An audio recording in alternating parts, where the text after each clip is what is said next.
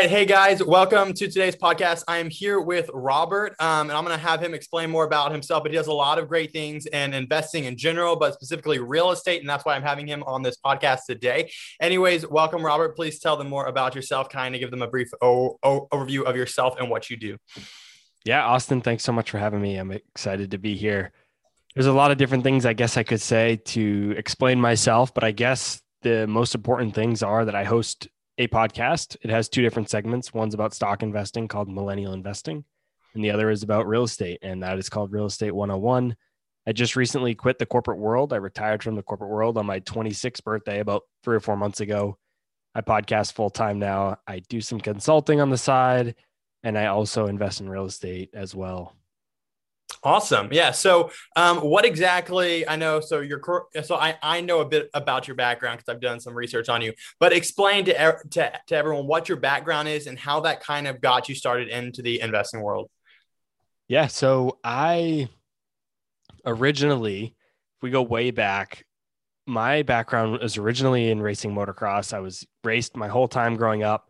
I had no intentions of ever going to college or anything like that. No one in my family had ever been to school. Nobody had ever invested or done anything. So, and I was pretty good at racing. I was really close to going professional. So I didn't really need to worry about college or anything like that. And then my freshman year of high school, I was forced to stop racing just about a year and a half, two years before I could actually turn pro. And so at that point, I needed to figure out, well, what am I going to do with my life? And I stumbled on to Warren Buffett, ended up becoming a super nerd on studying investing and Warren Buffett and everything related to it. And so I got super interested in the stock market, everything that came along with that. I always had an interest for real estate, but I never thought that I could do it. I always thought that I had to be a multimillionaire or billionaire to be involved in real estate. Most people that you hear about that are in real estate seem really, really wealthy. So I thought that I didn't have what it took to become a real estate investor fast forward a few years when I was in college, I basically realized I stumbled into becoming a real estate investor by accident, realized that I actually could. And, you know, here we are today. That's awesome. Yeah, I mean that's a great story. Like I I don't I mean I know there's been studies that have been done on this, but a lot of the best investors come from a sports background because of their competitive nature, the way that they train and study, and that just carries well into investing regardless of what type of uh, eh, of investing you're doing, whether that's real estate or stocks, whatever. Um, but explain to me what what got you into the stock into the stock market. Like you watched Warren Buffett and you just like how did that happen? Because most people they know that the stock market exists but it, it, it they don't think it's for them. They don't think they're smart enough or something like that. But what was that thing that kind of pulled you into it? So for me what happened was i needed to find something that i wanted to study in school. I was a freshman. I knew i had some time but i wanted to kind of figure it out. And i was always really good at math and i always liked money. So i figured well you know, finance, investing. It's kind of the combination of the two, math and money. So why don't I start to look into that? So I did. And I actually was scrolling through Facebook when I found a Facebook ad for a day trader who sells a get rich quick scheme, basically promises you to get rich overnight by trading penny stocks. And, you know, being a 14 year old kid, this really, really spoke to me. I was like, awesome. This is it. I'm going to be rich tomorrow and I won't even have to worry about college. And so I started to research him and his programs. And I'm not sure why, but I just realized that it wasn't realistic. And I, I knew something was off.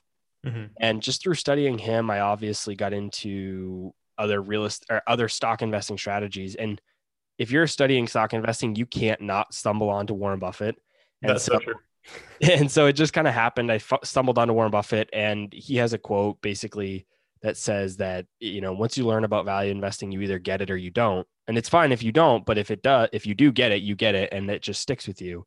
Mm-hmm. and for me it was just one of those things that kind of stuck and i've just been super passionate about it ever since yeah, that's awesome. I mean, I love hearing that story because I think that's what like my journey as well. Like it started off when I was just doing some research, and then you can't help but find those guys on YouTube. Um, I know who you're talking about, but we'll try to keep his name out for now. Um, anyways, uh, going into the real estate, you know, you mentioned how like you thought it was for like a multi-mill, like you had to be super rich or you had to have a lot of money to get into the real into the real estate game. So what kind of led to that mind shift um, change where you were like, okay, I think I can actually get in into this? Like what was the time frame? What were you going through and what happened to get you into the real estate world? so what happened was as I fast forward a few years from my high school days to college, as I was a freshman in college, as I was starting that year, my dad sat me down and basically told me, when you graduate college, if you're still living at home, you're going to have to pay me rent.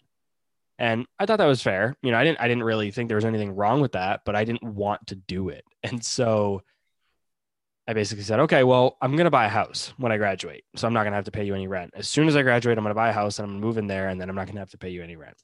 And he hadn't owned his, he didn't buy his first house until he was in his 40s, I believe. And most people in my family hadn't owned a house. Nobody went to college. So nobody had really any expectations of this. So everybody thought I was crazy. Friends, family, everybody thought I was nuts. And I said, no, I'm going to do it. And so throughout college, I worked a ton mm-hmm. and just saved up as much money as I could. And ultimately, it wasn't as much as I thought I would need. And so I ended up buying my first house. It was a townhouse in during my senior year of college before I walked at my college graduation. And so I lived there for maybe a month or two, and I realized that it, ha- it had two bedrooms. Mm-hmm. And I realized that I didn't even open the second bedroom door probably the whole time since I lived there. So I was like, well, it's kind of wasted space. I should probably do something with that. And so I ended up renting out that bedroom for about 700 or $750 a month. And my all in cost with the mortgage, insurance, taxes, HOA fee, everything included was $1,100 a month. Okay. So now I'm living for like 300, $350 a month. Like it wasn't a lot of money. So I was like, okay, well, this is pretty sweet. And so then I realized, well, I'm not that smart. So I can't be the first person that's ever done this. Like somebody had to have done this before me. And so I looked it up and turns out it's a it's an investing strategy called house hacking. Yeah. And there's a whole name for it. There's a ton of people that do it. And back then, that was probably I graduated college in 2016. So this is around 2016. So five years ago. It wasn't as popular as it is today, but it still was around. And that basically shattered every limiting belief that I had because when I realized that it was a real estate investing strategy, one, I realized you're already an investor. And two, it also opened me up to this community of like almost underground community where it's not all these rich, famous people that you hear about on the internet, but it's all these regular, everyday people that own real estate that are actually doing what I want to do. And they're no different than me. And so basically, that told myself that these people are no more skilled or different than I am. And if they can do it, I can do it too. And that really just shattered every limiting belief that I had and really got me started. Yeah, that's awesome. And it sounds like you were doing something like Airbnb before that was even a thing, um, which is really cool. No, but yeah, I mean, I really love that story. And I hope that people listening actually hear that because I know a lot of my audience is a lot of single men who um, are probably in that same stage of life that, that you were in. And so because of that, they can see, okay, yeah, a house can lead to other types of opportunities if you play your cards right. And so I don't want to discount those who have a family um, who's like, oh man, I need a lot of money to get started, but there always are options options to get started in real estate investing. You don't have to go buy a whole apartment complex or anything like that. And so that's a very great story. Um, anyway, so moving on now, what does your real estate portfolio consist of now? Do you have a bunch of homes? Do you have apartments, or do you just do a bunch of house hacking type stuff now? So where are you at now, and how how did you get there? Yeah. So right now, currently, I own a house hack, which is a duplex. So there's two units here. I live in one unit. I rent out the other and then I own four single family rentals in Texas. And okay. that is what my portfolio currently looks like. So those th- four down there, one we bought just as a traditional rental, and then the other three we bought as a what they call a BRRRR. And okay. so those will be traditional rentals as well. Yeah, so I mean, I know a bit about that BRRRR strategy, but explain it quickly, like a brief overview of, of what that strategy is. Yeah, so BRRRR stands for buy, rehab, rent, refinance, repeat. And so basically, what you're doing is you're buying a property that needs some work, you're doing some rehab to it, and then you're renting it out once it's all fixed up. And then you can go to a lender and refinance the original loan that you had to typically get it at a higher price because you've done some work to it and now it's rented out. And then you get ideally all your money back and then you repeat the process and do it again. And so that's what I've done with three of the properties. One of them I was able to get for $0 down through this process. So a lot of people think you need 20, 25% down. Mm-hmm. That's not always the case. I was able to get it for $0 down. A couple, the other two weren't quite zero dollars down. We definitely are leaving some money in those deals, but one of them, I think we're leaving three thousand dollars in the deal. So I think we're leaving about three percent in total, maybe five percent, and then the other one is roughly the same. So it's not always a, a super home run with zero percent down, but there are still ways to get into deals with even lower than five, 10% down. Yeah, I mean, so I'm gonna have to ask. I'm gonna play the dumb card here. How exactly uh, did you go through to get these houses for almost zero down? So basically, we'll walk through the first example where I got it for zero down. So what happened, and these are going to be round numbers. I have all the specific numbers on my Instagram if people want to check it out, but these are, are round numbers to go through the conversation. But basically, what happened is we bought the property for seventy thousand dollars and we negotiated for the seller to put in a new HVAC system, so heating and air conditioning. So they paid for that, and then we put in about five thousand dollars to put in uh, fix some siding, do a little bit of landscaping, fix a little bit of issues with some fencing around the yard, and then also put in new windows throughout the whole house. And then once we did that, we got it reappraised, and now it appraised for ninety three thousand dollars. So we bought it for 70. We put in 5,000 ourselves in cash. We had about a little less than $2,000 in closing costs. So we were totally into this deal. Purchase price 70,000 plus 2,000 for closing cost mm-hmm. plus 5,000 for repairs. We're into this deal for $77,000. Now, when you refinance, we got it appraised for 93,000 and we were able to get a loan for 85% of that. Mm-hmm. 85% of that is $79,000.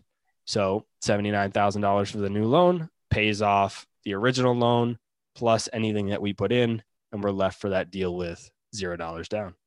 That's an amazing strategy. Yeah, that's definitely like an awesome thing that a lot of people don't think about. But yeah, I mean, that's a great strategy. Thanks for explaining it. Um, I know it helps for me, but also I know that my people would have hated me if I didn't ask that question. Um, um, so let's let's just go through. I mean, I know you explained it well in my standards, but um, let's just say a normal person, um, let's say they just graduated college, let's say they have ten thousand dollars and they want to get into the real and into the real estate game and world what would be your step by step guide for them? Like, what would you recommend they do first? Should they buy a house for themselves and do a house hacking type thing? Should they go and try to do a BRRRR strat strategy? What what do you recommend? I think house hacking is easily the right answer. House hacking is hands down number one, the first thing everybody should consider when they're getting into real estate. There's so many reasons for that, but one, it's because it requires the least amount of money down. So typically, because you're buying it as an owner occupied, you're able to get it for three and a half to five percent down, mm-hmm. which that's very hard to beat. You're getting 30 year loans at a fixed rate that are typically very, very competitive. So on my house hack that I just bought a couple months ago, I was able to lock in 30 year fixed debt at 2.25%, which oh, is incredibly low. When you get into traditional rentals and BRRRRs and you know these more investment type properties, the interest rates and the debt's not as great. The terms aren't as long. The interest rates are a little bit higher. So that's a huge benefit of house hacking is you're able to get better financing with lower money down. Yeah. If you're a if you're a veteran, you're even able to get zero percent down as well. So that's a great way.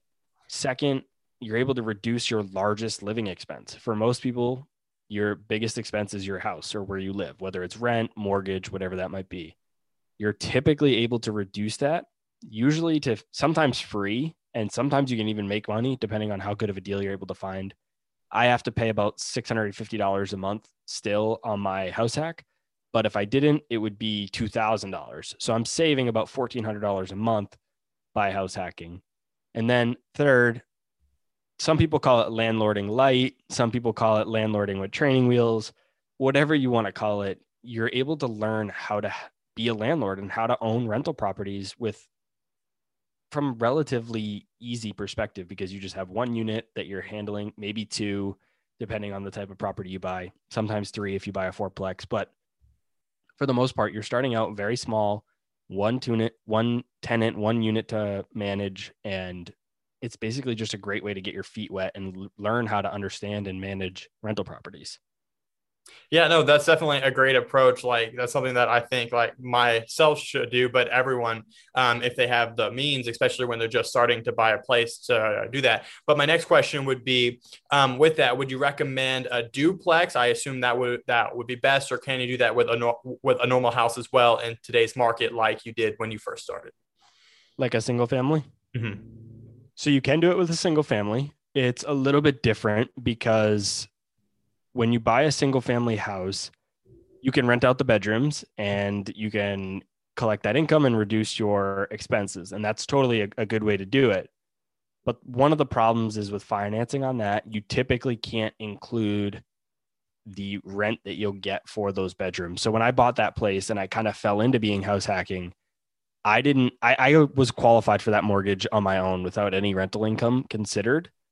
But when I bought this house hack, or if you buy a house hack and you have separate units, the lender will take into consideration the income that you're able to receive from those additional units. So typically, you can buy a little bit bigger property if you have multiple units because you have your income as well as the rental income to help qualify you for that loan. Lenders don't consider rental income from bedrooms when you're buying a single family house. And also, I don't know necessarily how it works exactly from a tax perspective, but I believe there are tax differences as well when you're buying a single family house. Because as of right now, I own a duplex. I can depreciate half of this building because half of the units are mm-hmm. rentals, half aren't. So I can depreciate half the building. I can also basically, if there's any landscaping that has to be done to the house, half of it's for a rental, half of it's for my house. So I can write off half of the expenses for the landscaping if I buy a lawnmower, a snowblower, anything like that, that's all half tax deductible because it's half for a rental, half for my property. I don't believe that's necessarily the case with single families if you rent out the rooms. So keep that in mind. Yeah. But if you buy a three or four bedroom house and it's $1,500 a month and you're able to rent three bedrooms of the four for $700 a month, you're making 2100 a month. Yeah. Your mortgage is only 1500 and you're actually making $600 a month. So there are pluses and minuses to each. Mm-hmm. Yeah, no, I mean, that's really cool about you explaining about how um, the duplex works, how you can actually calculate what rent should be, and then you can kind of apply that to your payments. And that's really cool because, like, I didn't know that was a thing, but that can definitely help you buy more of a house. Or let's say you, you can afford a duplex, it may help you buy a triplex or maybe something even bigger. Not that you want to go that big on your first house hack, but that's really cool that you're able to kind of offset that. Now, in regards to offsetting and taking deductions and expenses, um, do you do that as a sole proprietor? Or do you set up a certain business entity to do that? Yeah, through your house hack, you don't need any business entity. You just it's on your schedule E through mm-hmm. your tax return. So you just file with all the income and all the expenses. You can what I do is I track it as like I have a, a, an accounting software and I track that property or that unit by itself as its own like business, but it's not really a business entity legally. It's just how I track it in the software. And then when it comes time to do taxes, you just schedule, you just file your schedule E with your tax return, list the income, all your expenses, depreciation, etc. And it's just handled on your schedule E. That seems so easy. yeah, it's easy enough. People often overcomplicate it with legal entities and things like that. But with house hacks specifically, you don't need an LLC. When you get into rental properties, you could make an argument that you do or don't need them, but for house hacks, it's generally it, it doesn't make sense to have an LLC. Mm-hmm. And so, did renting ever scare you at first? Like, I'm letting this person take over the house; they're gonna they're gonna trash it, or did you like, no, this, this is gonna be a good experience? And what was the outcome? when I was first house hacking or buying rentals? Let's say first house hacking and then we'll go to buy rentals. So I really, I mean, I was so young when I did house hacking that I didn't really even consider it. I was like 20, 21. I knew I took care of places. I probably was naive and ignorant, to be honest with you, and just assumed that this other person would as well. Mm-hmm. And I think I got lucky because they did. They actually worked night shift and I worked days. So I never saw him and he was relatively clean. And again, I didn't know what I was doing, so I didn't know what I was doing wrong. I didn't have any like rental agreements or leases or anything. I barely screened him the way I should. So I had no idea what I was doing, and it just happened to work out for me. When I actually started buying real rentals, I was a little bit worried about it because I actually understood what could happen and kind of how it all worked. I knew what I was doing a little bit more. But then again, if you screen your tenants, which just means you go through the applicants that you get and you look at all the details of what they put on their application. And if you're relatively strict with that, then you tend to get a little bit higher quality tenants and then you don't really have to worry about them destroying the property. Mm-hmm. And it also comes back to the type of properties you're buying. If you're buying good properties in good areas that aren't necessarily the cheapest to rent, but they're also not, they don't have to be the ex- most expensive either, mm-hmm. Then you're typically going to get a little bit better tenant base. And so when I went into this, I knew I was buying a great property in a good area with good schools. I knew I had strict screening criteria. So I wasn't really super concerned because I knew I was getting a, a relatively quality tenant. That's awesome. Yeah, I mean, I love how you mentioned the first person was lucky, and like it's weird how much like luck plays into the first of everything. Like on the first stock, people tend to make money. On the first house, it tends to go well, and then it like baits you in, and now and now you're hooked. Um, but then it's cool how we learn over time. Anyways, I want to eventually get more into your knowledge on stocks, but before I do, um, is there any question that you uh, wish I would have asked on real estate before we move on? I think the biggest thing is just to learn how to analyze a deal. You don't need to know all the specifics, all the ins and outs. If you're not a numbers person, then that's okay. But at least understand what it takes to get into a deal. I think a lot of times people think they need a lot more money than they do. Mm-hmm. I've bought my first deal with less than $10,000 and all my rentals haven't taken a lot of money to get in. So I think analyzing deals is the biggest key to being successful in real estate. Mm. And when you mean by that, you mean like location, rehab costs, all in, like you're just looking at the numbers or what actually goes into that? Yeah. So you don't necessarily know need to know how to calculate rehab costs because I don't do a ton of rehab. I do a little bit, but not a lot. But it, even just, you know, finding out exactly what rents are going to be. What is your mortgage going to cost? What is your water and sewer going to be if you have to pay that? What is electricity? What are what are you going to set aside for reserves? And then from there, do these lead to a net cash flow number that you're happy with that is giving you a return percentage, what we call cash on cash return that you're happy with and satisfied with? Yeah. And before we move on, what do you think your cash on cash return should be? Like, what are you aiming for? Everybody has a different benchmark. For me, if it's not over 20%, I'm typically not really interested. Okay. And but you have to you have to couple that with uh, cash flow per door on a monthly basis. So I need to get at least two hundred dollars a month per door, and it needs to be a twenty percent cash on cash. Okay. And what helped you define that system? Is that just something that you came up with and it worked, or you something you've seen works well over time? Just kind of something that I came up with and I was comfortable with. It's you just kind of as you do it a little bit more, you just kind of learn like, yeah, I'm not really happy with 15% because I know if if I require 15% or 20, let's say 20%, if my my benchmark is 20, if I require 20% and this on paper looks like it hits 20%, if something goes a little bit wrong and I'm being at least conservative with my return numbers, then okay, maybe I'll earn 15%, 16%, maybe 14%. It's a little bit lower than I wanted, but I suppose it's it's acceptable. But if you set your benchmark at 15 and then you're analyzing this deal, what we call underwriting, this deal to 15%, and then you're off or you're wrong a little bit on something and your returns actually end up being lower, now you're in the 10% range, 8% range. At that point, I'm like, yeah, I, I wouldn't do that deal for that price. So it's not really worth it. So for me, I like to it's kind of building in a margin of safety. You know, mm-hmm. it's kind of this concept that I took from from stock investing. Yeah, I was about to say it sounds like you're talking about the value investing where you have that line, which is your value, and then you have above and below is kind of like, hey, this is a great buy, this is not. So that's a great tra- transition into stocks. So we talked about you got into the stock world when you were really young, um, then day trading ish, and then you moved into value investing. And so explain how. Uh, so what did you go to to learn about value investing? Did you research Buffett? Did you read bio- biographies? What exactly did you do there? Yeah, thankfully, I didn't actually participate in any day trading. I, I was sucked into the program, but I didn't spend any money on it. I didn't do any day trading itself. I just I learned quickly enough that it wasn't for me, and thankfully, I didn't spend or lose any money on that. So, did you paper trade, or did you just like, oh no, I didn't do anything. Yeah, I didn't do anything. I just realized at first I was interested. I you know I took part. I mean, I didn't. Thankfully, I didn't really have the money at the time. I was a 14 year old kid, so I couldn't buy his course or programs or whatever he had. So I just kind of looked into the free stuff. You know, I probably would have saved up the money and bought the courses and and things of that nature, but I realized that it, it just wasn't right. And so then I started to read about Warren Buffett. I actually went out to Berkshire Hathaway's annual meeting out in Omaha.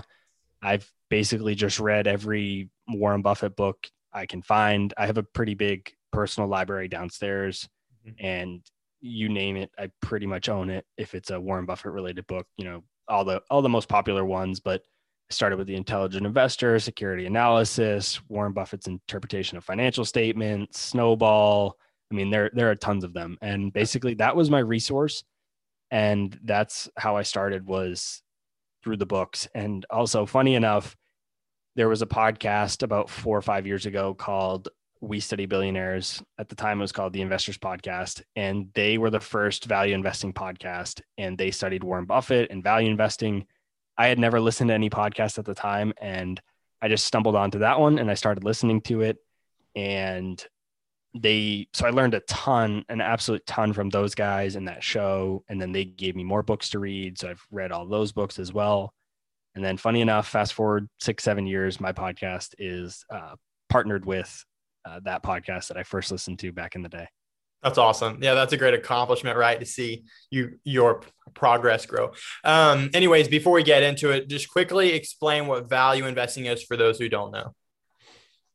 Value investing, to define it simply, basically just means you're buying an asset for less than what it's worth. And there's a lot more nuance to that. Some people would argue you have to have there's so many different things that could go into it, but basically at its simple core, value investing is buying an asset that is worth more than you're paying for it. Mm-hmm.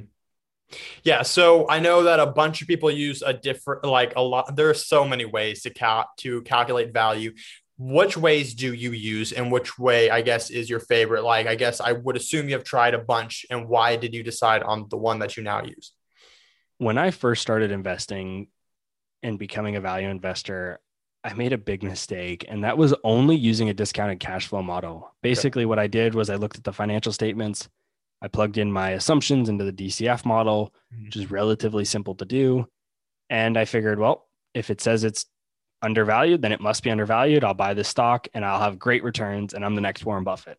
Yeah. And what I quickly learned were a few things. One, just because I have an assumption, just because I, one of the biggest impacts of a DCF model is the input assumptions that you have and specifically the growth rate.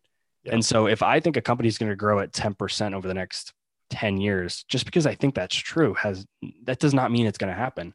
And if that doesn't happen, or if the market doesn't agree with me, then that doesn't mean what I think the value is is actually true. And so that ended up happening was the market never agreed with me. I was very overly optimistic with my growth rates. So I thought everything was undervalued and I was really buying overvalued companies. And the other piece I was doing was I kept buying falling knives. So things would be, they would look cheap and because they would have gone down a lot recently, and the reason I would buy falling knives is because I wasn't looking at the business itself. I wasn't looking at the actual qualitative pieces of the business. I wasn't looking at where the business was going. I only was looking at the numbers. And so typically before a company falls off, it has decent numbers and then it kind of just continues to fall and fall and fall. Mm-hmm. And so that's what would happen with me was I'd buy these companies that they had their stock price had fallen a bunch because the market knew that something was bad going on with the business or the industry, but it hadn't caught up in the numbers yet. And I was analyzing it on past data, which is not indicative of future performance. Yep. And so to me, the company looked undervalued and I'd buy it and the stock would continue to fall and fall and fall. Yeah. Do you, off the top of your head, have a stock that you remember you bought that was a no go? Or okay. No, so, unfortunately, I don't. I, I could probably go. I do kind of wish I knew. Um, but I, I, can't think of any now. They were all small caps. Yeah. I could probably go back and find one, but it's it's been a while. And I assume you were focusing on small caps because of money wise, was like right. It was like what you could afford at the time, or were you just going there because you thought that that nobody else was in those or knew about those stocks? No, it wasn't really the money piece because back then I actually owned a little bit of Apple as well. So like you could buy this is before fractional shares, but even major companies we know today weren't as expensive as they are That's true. now. So I could technically afford them. I couldn't buy 100 shares, but I could buy a couple shares. So it wasn't really the price of, of the stocks. It was more that I felt like going in the small caps, there was less competition. I thought I'd be able to find something that other people hadn't seen yet. Yeah, that yeah, that makes sense. Um, so you're using this model, and you started uh, obviously a long time ago, and I assume you would believe in compound interest. Um, and so, what would you? What has been, if you're okay with sharing, like the average return that you've seen with value investing compared to, let's say, the S and P 500 or the overall market? So it's hard to say. I know a lot of people will say that data data shows that value has underperformed the S&P 500 significantly over the last decade. I don't necessarily think I fall into that camp because over the last 5 years or so I've really had a realization that I was going about value investing wrong. Mm-hmm. So we just talked about those mistakes that I was making and I realized that and so I've kind of come to realize that investing is about buying an asset that's undervalued and something can be undervalued for a million different reasons it doesn't have to be evident in his financial statements it could be the ceo is super talented and that value that he brings or she brings to the company isn't shown in the stock price yet yeah. maybe I know an industry or business better than most people do because I have experience in that industry. So I know a certain piece of technology that they have or something they have going is helping them. And that's not going to be in their financial statements. So there's a lot of different things that can go into it. And I basically realized that there's a lot of value that comes from non quantitative or non financial data, brand value, the types, the products and services they're providing. There's a lot of things that that come into it. So when I was a value investor before, and I was making mistakes, I was only looking at financial statements. Now I actually look at the products and services that they're providing. And so I don't know if you'd necessarily define me as a, you know, quant value guy like you would have back in the day, but I still am looking to only buy things that are undervalued. And I've heard people recently say, isn't all investing value investing because doesn't everybody want to buy something that's undervalued? Nobody wants to pay more for something than it's worth. And so for me, that's kind of how I've been approaching it. I don't know if I'll fall into that value camp per se, but I still am analyzing companies and making sure that I'm buying something that I believe is personally undervalued. And this is not investing advice, but one of those companies, just to kind of clarify the example, is is mm-hmm. Square. Yeah. And I've been buying Square since the 40s uh, price range. And today it's up in like close to 300, 270, 250 range. Mm-hmm. And so that's not to say I'm super smart or anything, but back when it was cheaper, the fundamentals didn't necessarily make it look super cheap. But when you consider the technology and a lot of the other things that the business has going on, I could tell that it seemed to me that it was undervalued at that price. And so I was willing to buy it. But most most people would consider that a growth company. But for me, I saw it as a value play. Yeah. And so a question that I do have to ask now, because you brought up Square, is is there a point when a stock price gets too high that you want to sell it because it's no longer has enough value or you've been in it so long that you're okay holding it longer? You know like what is there a cutoff point or are you just there to hold indefinitely? No i hold indefinitely. Okay. so originally i did what you said first is that if i thought a stock was overvalued i would sell it buy it back later when i thought it was undervalued again.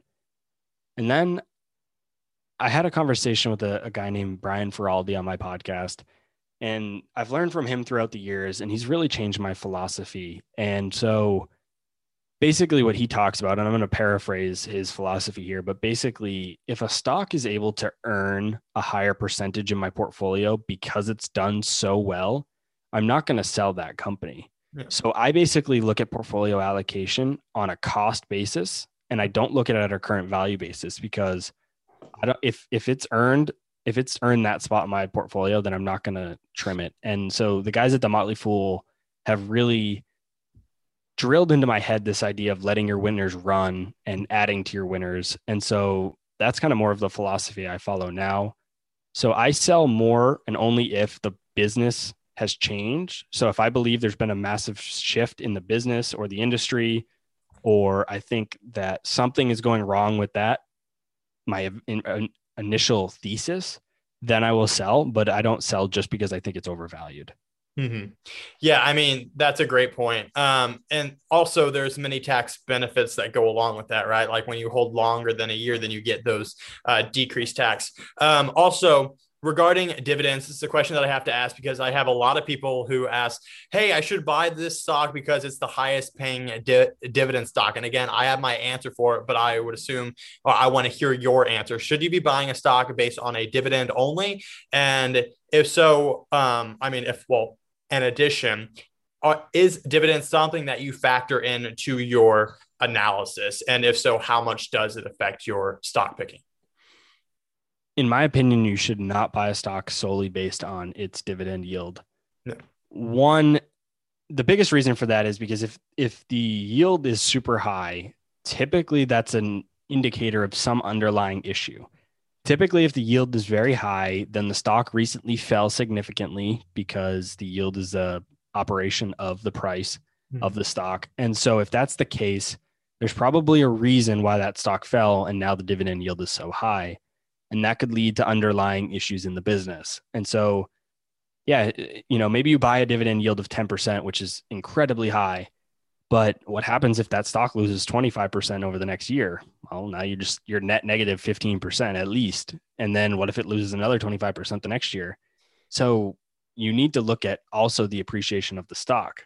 Mm-hmm. Whereas you could have bought something that had no dividend, but if it went up 5%, you're positive. So it's kind of this appreciation versus dividend type yeah. approach, you need to consider both. And uh, typically speaking, a high dividend yield of that, like that significantly high of a dividend yield, is indicative of poor performance of the business or underlying issues of the business. Mm-hmm.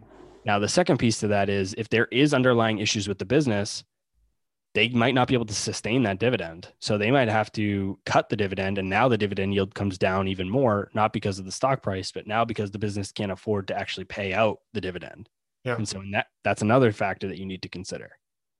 Now, for me, approaching dividends, I don't I don't pay it any attention okay. at all. If a company pays dividend, like I'll buy a company if I think it's undervalued. And if it happens to pay a dividend, great. Mm-hmm. And if it doesn't, then that's fine too. I typically don't look to the stock market for cash flow. Typically, if I'm looking for cash flow, I'm looking to invest in real estate. And if I'm looking for appreciation, I typically focus more on the stock market. Yeah, smart. Yeah, no, I mean that's what I mentioned a lot is like a dividend should be a cherry on top, not what you go for. Um, anyways, the next question that I really want to ask is how long does it take you to analyze one stock? It depends on the industry. So okay. if it's an industry or or business model that so if it's a business model that's easy to understand, it takes significantly less time than a model that's harder to understand. If it's in an industry that I understand well and I already kind of know, then that makes it even quicker. But if I'm analyzing a very complex business in a complex industry with a lot of moving parts, then that's going to take longer.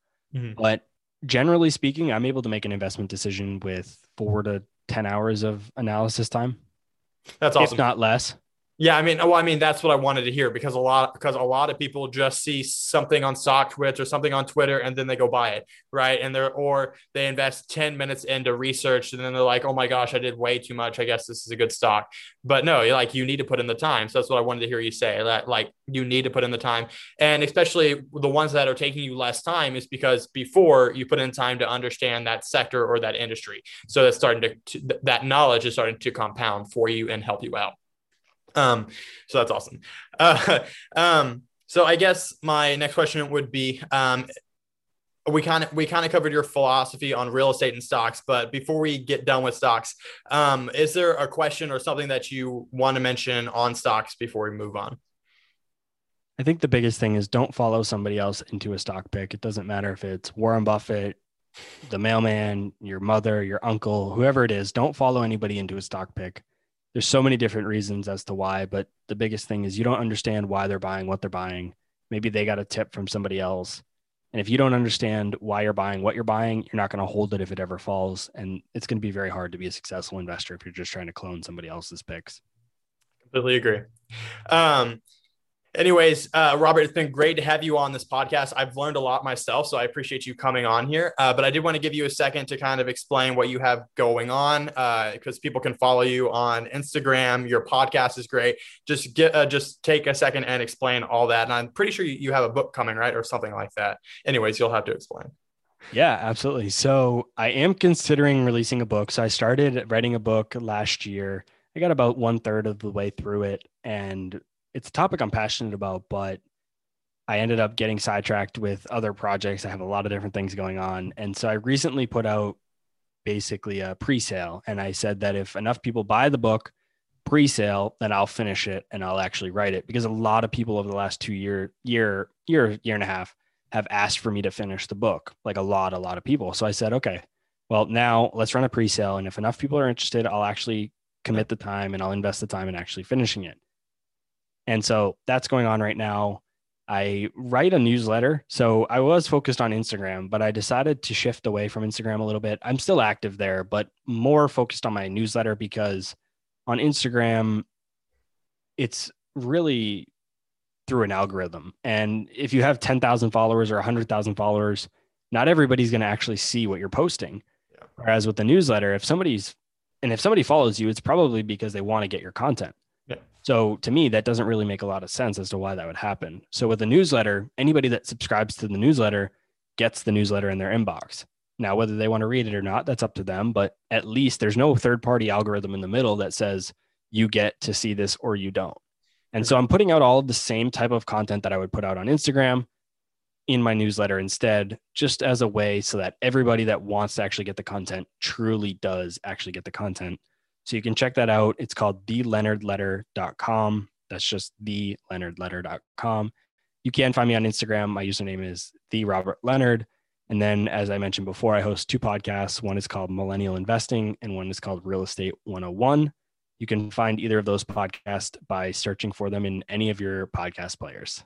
Yeah, and we'll put all those links down in the description below, wherever you're listening, YouTube, podcast, wherever. Um, last thing I wanted to ask is, um, what kind of content gets put in your email newsletter? I know you mean I know you mentioned that you have it, but what exactly goes in there so that people know? Basically, I put anything that will help you invest your time and money better. So I talk about stock investing. I talk about real estate investing. I just did a post about Dogecoin.